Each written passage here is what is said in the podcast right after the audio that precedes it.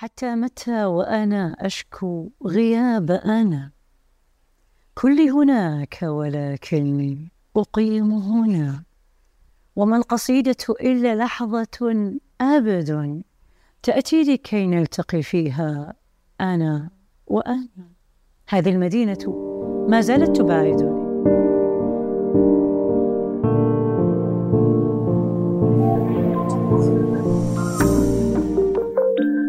بسم الله الرحمن الرحيم.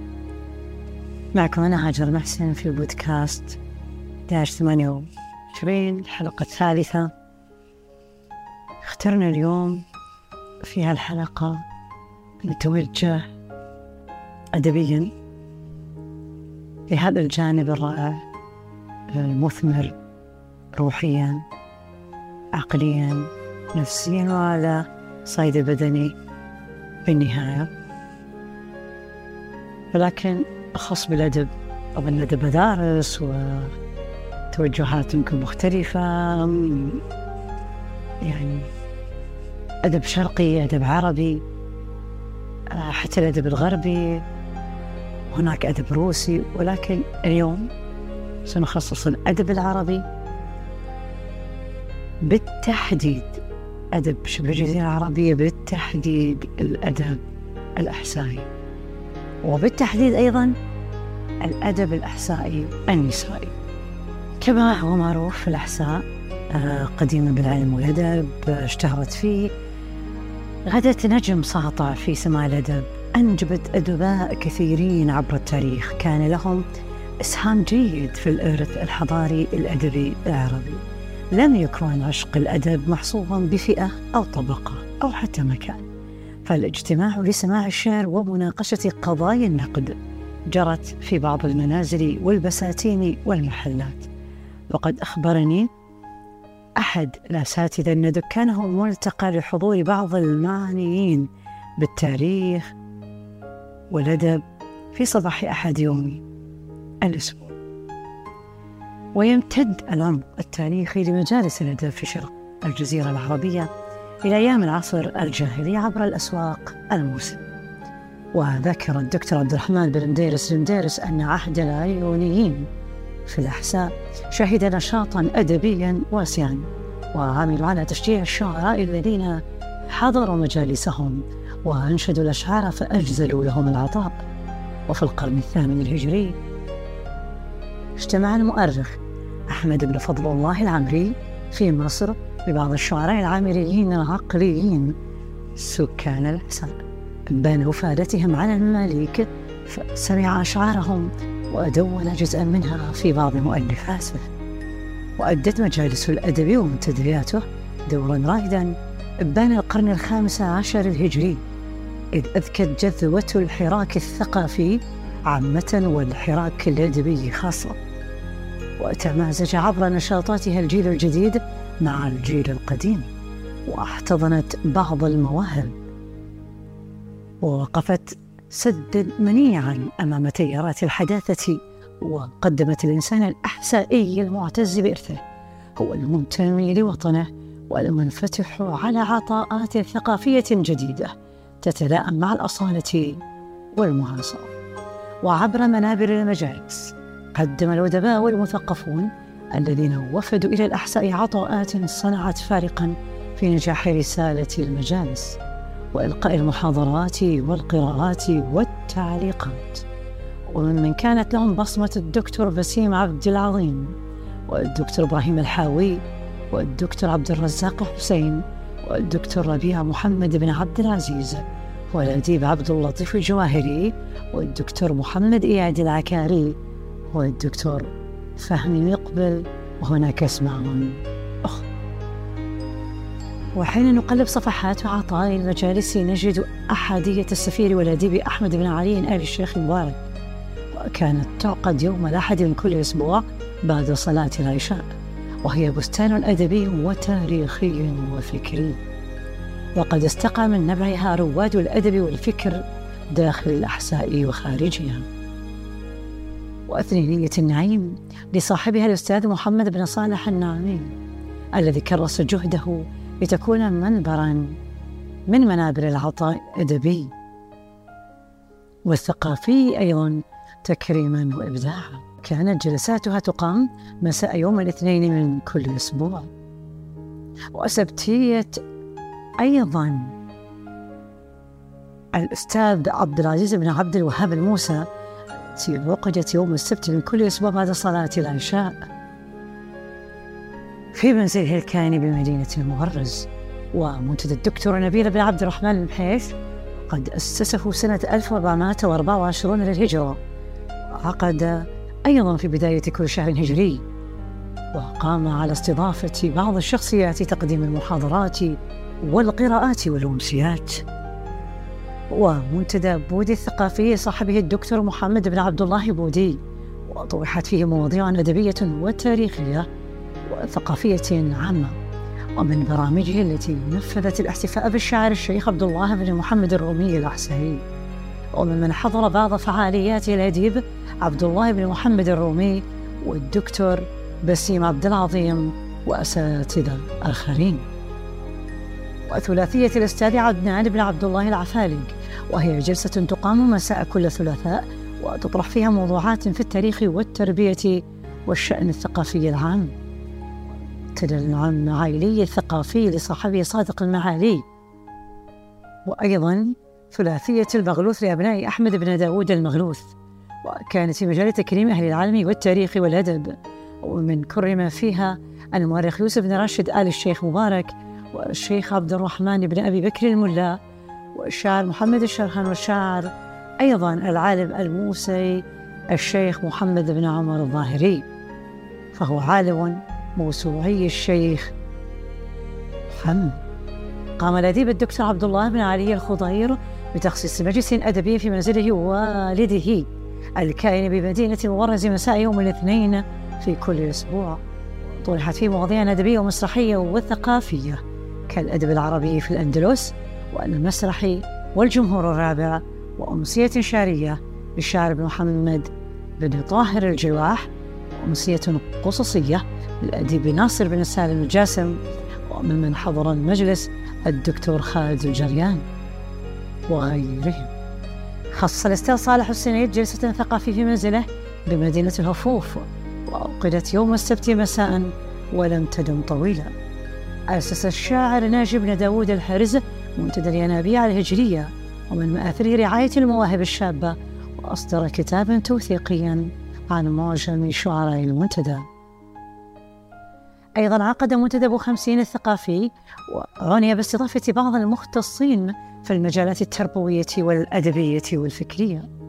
وفي قرية الطرف أيضا اشتهر منتدى السهل الأدبي وفي الاسم دلالة تاريخية ربطت بين الماضي والحاضر. فالسهل قرية اندثرت وتقع في شرق الأحساء سكن أهلها قرية الطرف وأسس المنتدى الأستاذ جابر بن عبد الله الخلف وبدأ نشاطاته سنة 1413 للهجرة. وفي مدينة العمران منتدى حسن الحبابي وعاني بالشعر والتاريخ بالشعراء وإصداراتهم الأدبية.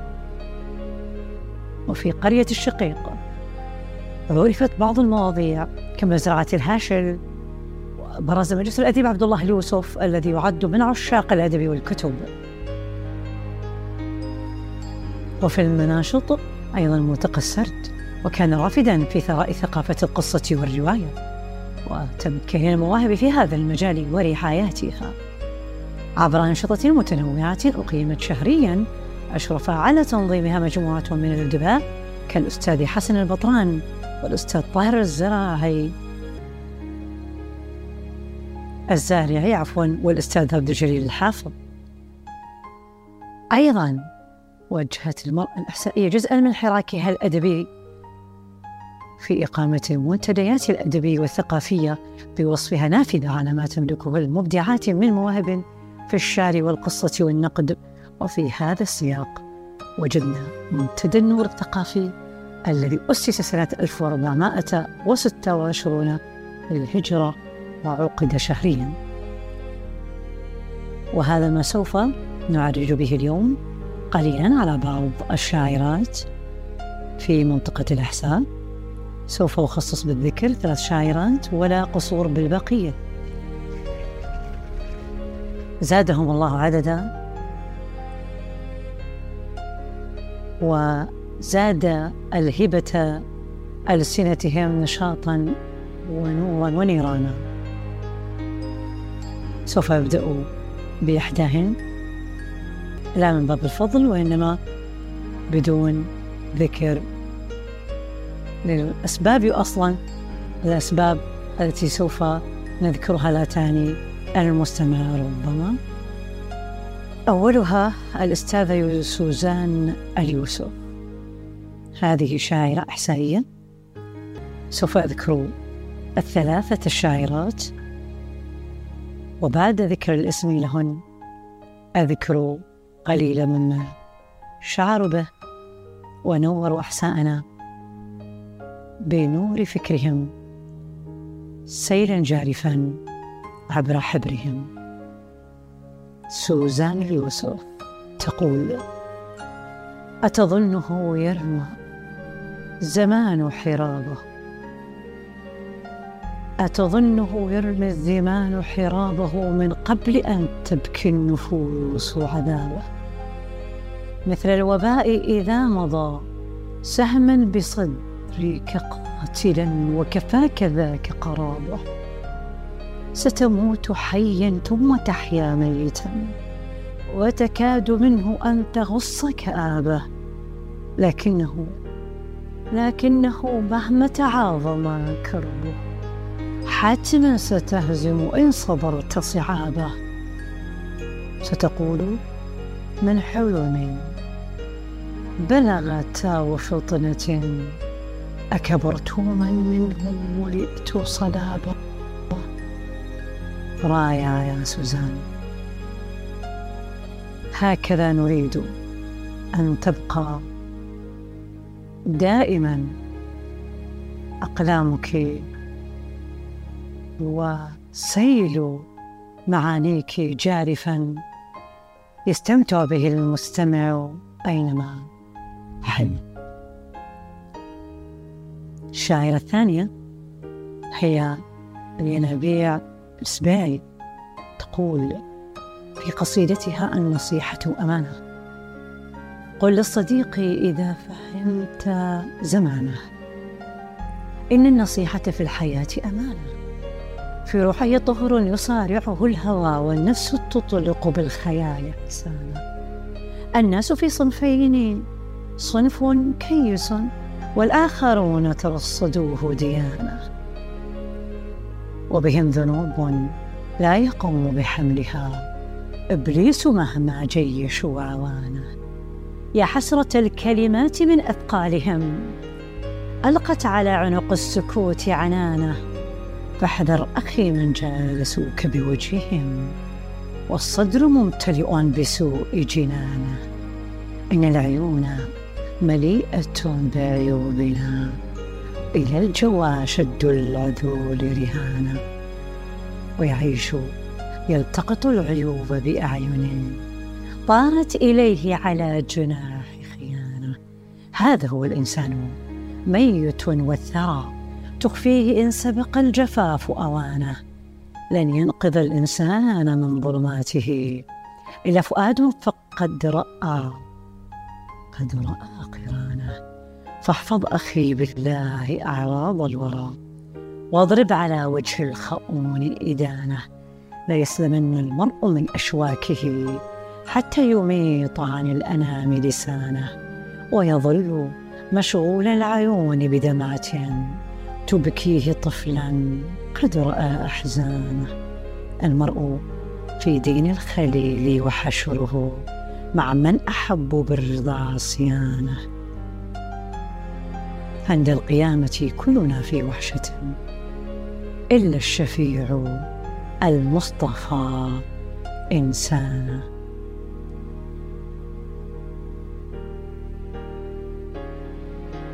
لن ينقذ الإنسان من ظلماته.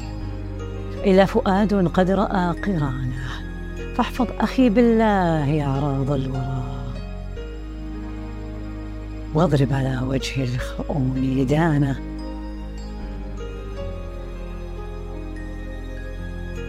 لا يسلمن المرء من أشواكه حتى يميط عن الأنام لسانه ويظل مشغول. شغول العيون بدمعة. تبكيه طفلا قد رأى أحزانه. المرء في دين الخليل وحشره مع من أحب بالرضا عصيانه. عند القيامة كلنا في وحشة. إلا الشفيع المصطفى إنسانه. وهناك للرحمن يبسط فعله كل ابن أنثى حاملا أوزانه.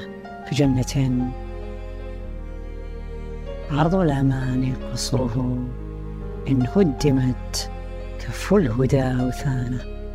قد أعدت بعض الأبيات ما فيها من النصيحة. نفس السياق. اسم القصيدة فعلا النصيحة أمانة. من الجميل أن نكرر عليكم ما في ثقل هذه النصيحة من أمانة. أما آخر شاعرة.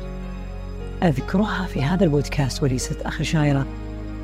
تنطوي الأحساء وما زالت تلد.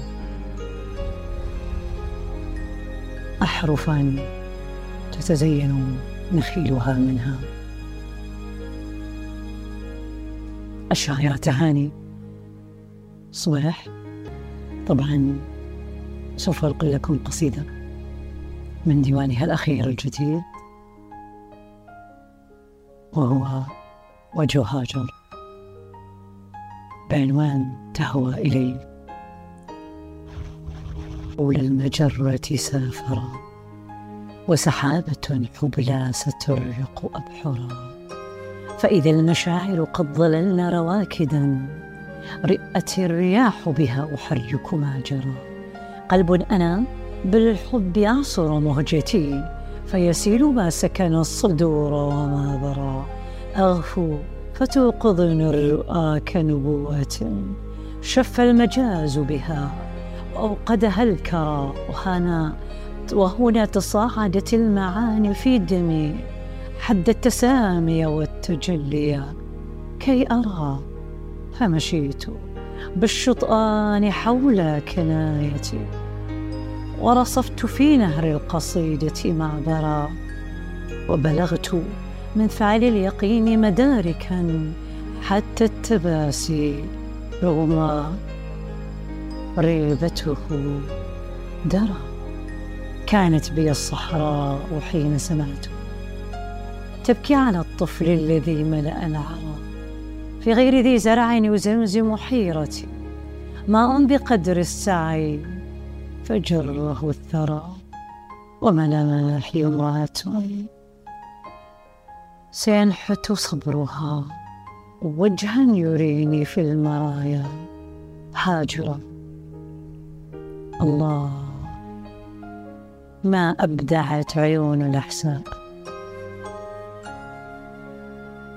ما أبدعت ينابيع الأحساء ما أبدعت رمال الأحساء. ما أبدعت نخيل الأحساء. أرضها بهذا الهضم أما بالنسبة لي شخصيا فعندي هناك شاعر جدا يروق الإشارة أو كثيرا من شعره وهو شعر أحسائي؟ لا يخفى عليكم. وهو غني عن التعريف. الشاعر الذي حمل قلما استثنائيا ورائعا ومبدعا. وتنقلاته من القلم إلى الحبر إلى الورقة. شعر استثنائي. بالضرورة وهو الشاعر الذي برز لنا أنيقا في فكره صبها في محبرته ترنمت في مسامعنا كلماته وقصيدته الجمالية لجوء جمالي عنوانها. لشاعرنا المبدع كما أسلفت جاسم الصحي حيث يقول حتى متى وأنا أشكو غياب أنا؟ كل هناك ولكني أقيم هنا. وما القصيدة إلا لحظة أبد تأتي لكي نلتقي فيها أنا وأنت. هذه المدينة ما زالت تباعدني عني وتزرع فيما بيننا مدنا مدينة ترتدي الإسمنت قبعة سوداء تحجب عن أحلامنا الموزونة. في عتمة الأفق النفطي لا قمر. يغري الموانئ كيما تحضن السفن. تيه يفرخ تيها والمدى شبح. يسير منتعلا أسفلته الخشنة. وهدهد الوقت إن حملته نبأ صوب الشام تولى يقصد اليمن. لأول الماء في الآبار خذ بيدي. بسدرة المبتدى وانثر علي جنى. وأعطف على العمر إن أضحت فراشته. جرادة من حديد تجرح الفنن فهكذا قدر الشلال هاوية. متى يغادر من عليائه وطن؟ هل من لجوء جمالي يلوذ به؟ من بات في قبضة الفولاذ مرتهنا؟ لم نأتي للنخل نستشفي عيادته. إن لنبرأ من نفط ألم بنا. يا حفلة الرقص في روحي أنا نهم يمتد يمتد حتى يغتدي زمنا. قليل ما نقول قليل ما نعبر. ما هذه الكلمات؟ ما هذه المعاني المنطوية في سرب الكلمات ألف ذكر لله على قلمك ألف ذكر لله على محبرتك ألف ذكر لله على منشأتك الفكرية. ألف ذكر لله. حماك الله. دامك عزا للوطن فخرا للقلم ونورا للأحساب. هكذا تنتهي حلقة هذا اليوم بعد سرد بعض من التاريخ الأدبي الأحسائي. وذكر الجانب النسائي الأدبي الأحسائي عرفنا على ثلاث من الشاعرات الأحسائيات بدون سبب لاختيارهن دون غيرهن. فهن نورا وشمعة مضيئة تستضيء ليالي الأحساء بحروفهن جميعا. ختمتها بشاعر المفضل الأحسائي الشاعر جاسم. الصحيح أتمنى أنني أفدت وأثريت العقول وضربت الذائقة الأدبية لجميع المستمعين ومن هنا حتى لقاء آخر. ألا بإذن الله أراكم بصحة وعافية. حماكم الله من كل شر وسوء. ربي اغفر لي ولوالدي وارحمهما. كما ربياني صغيرا والحمد لله رب العالمين.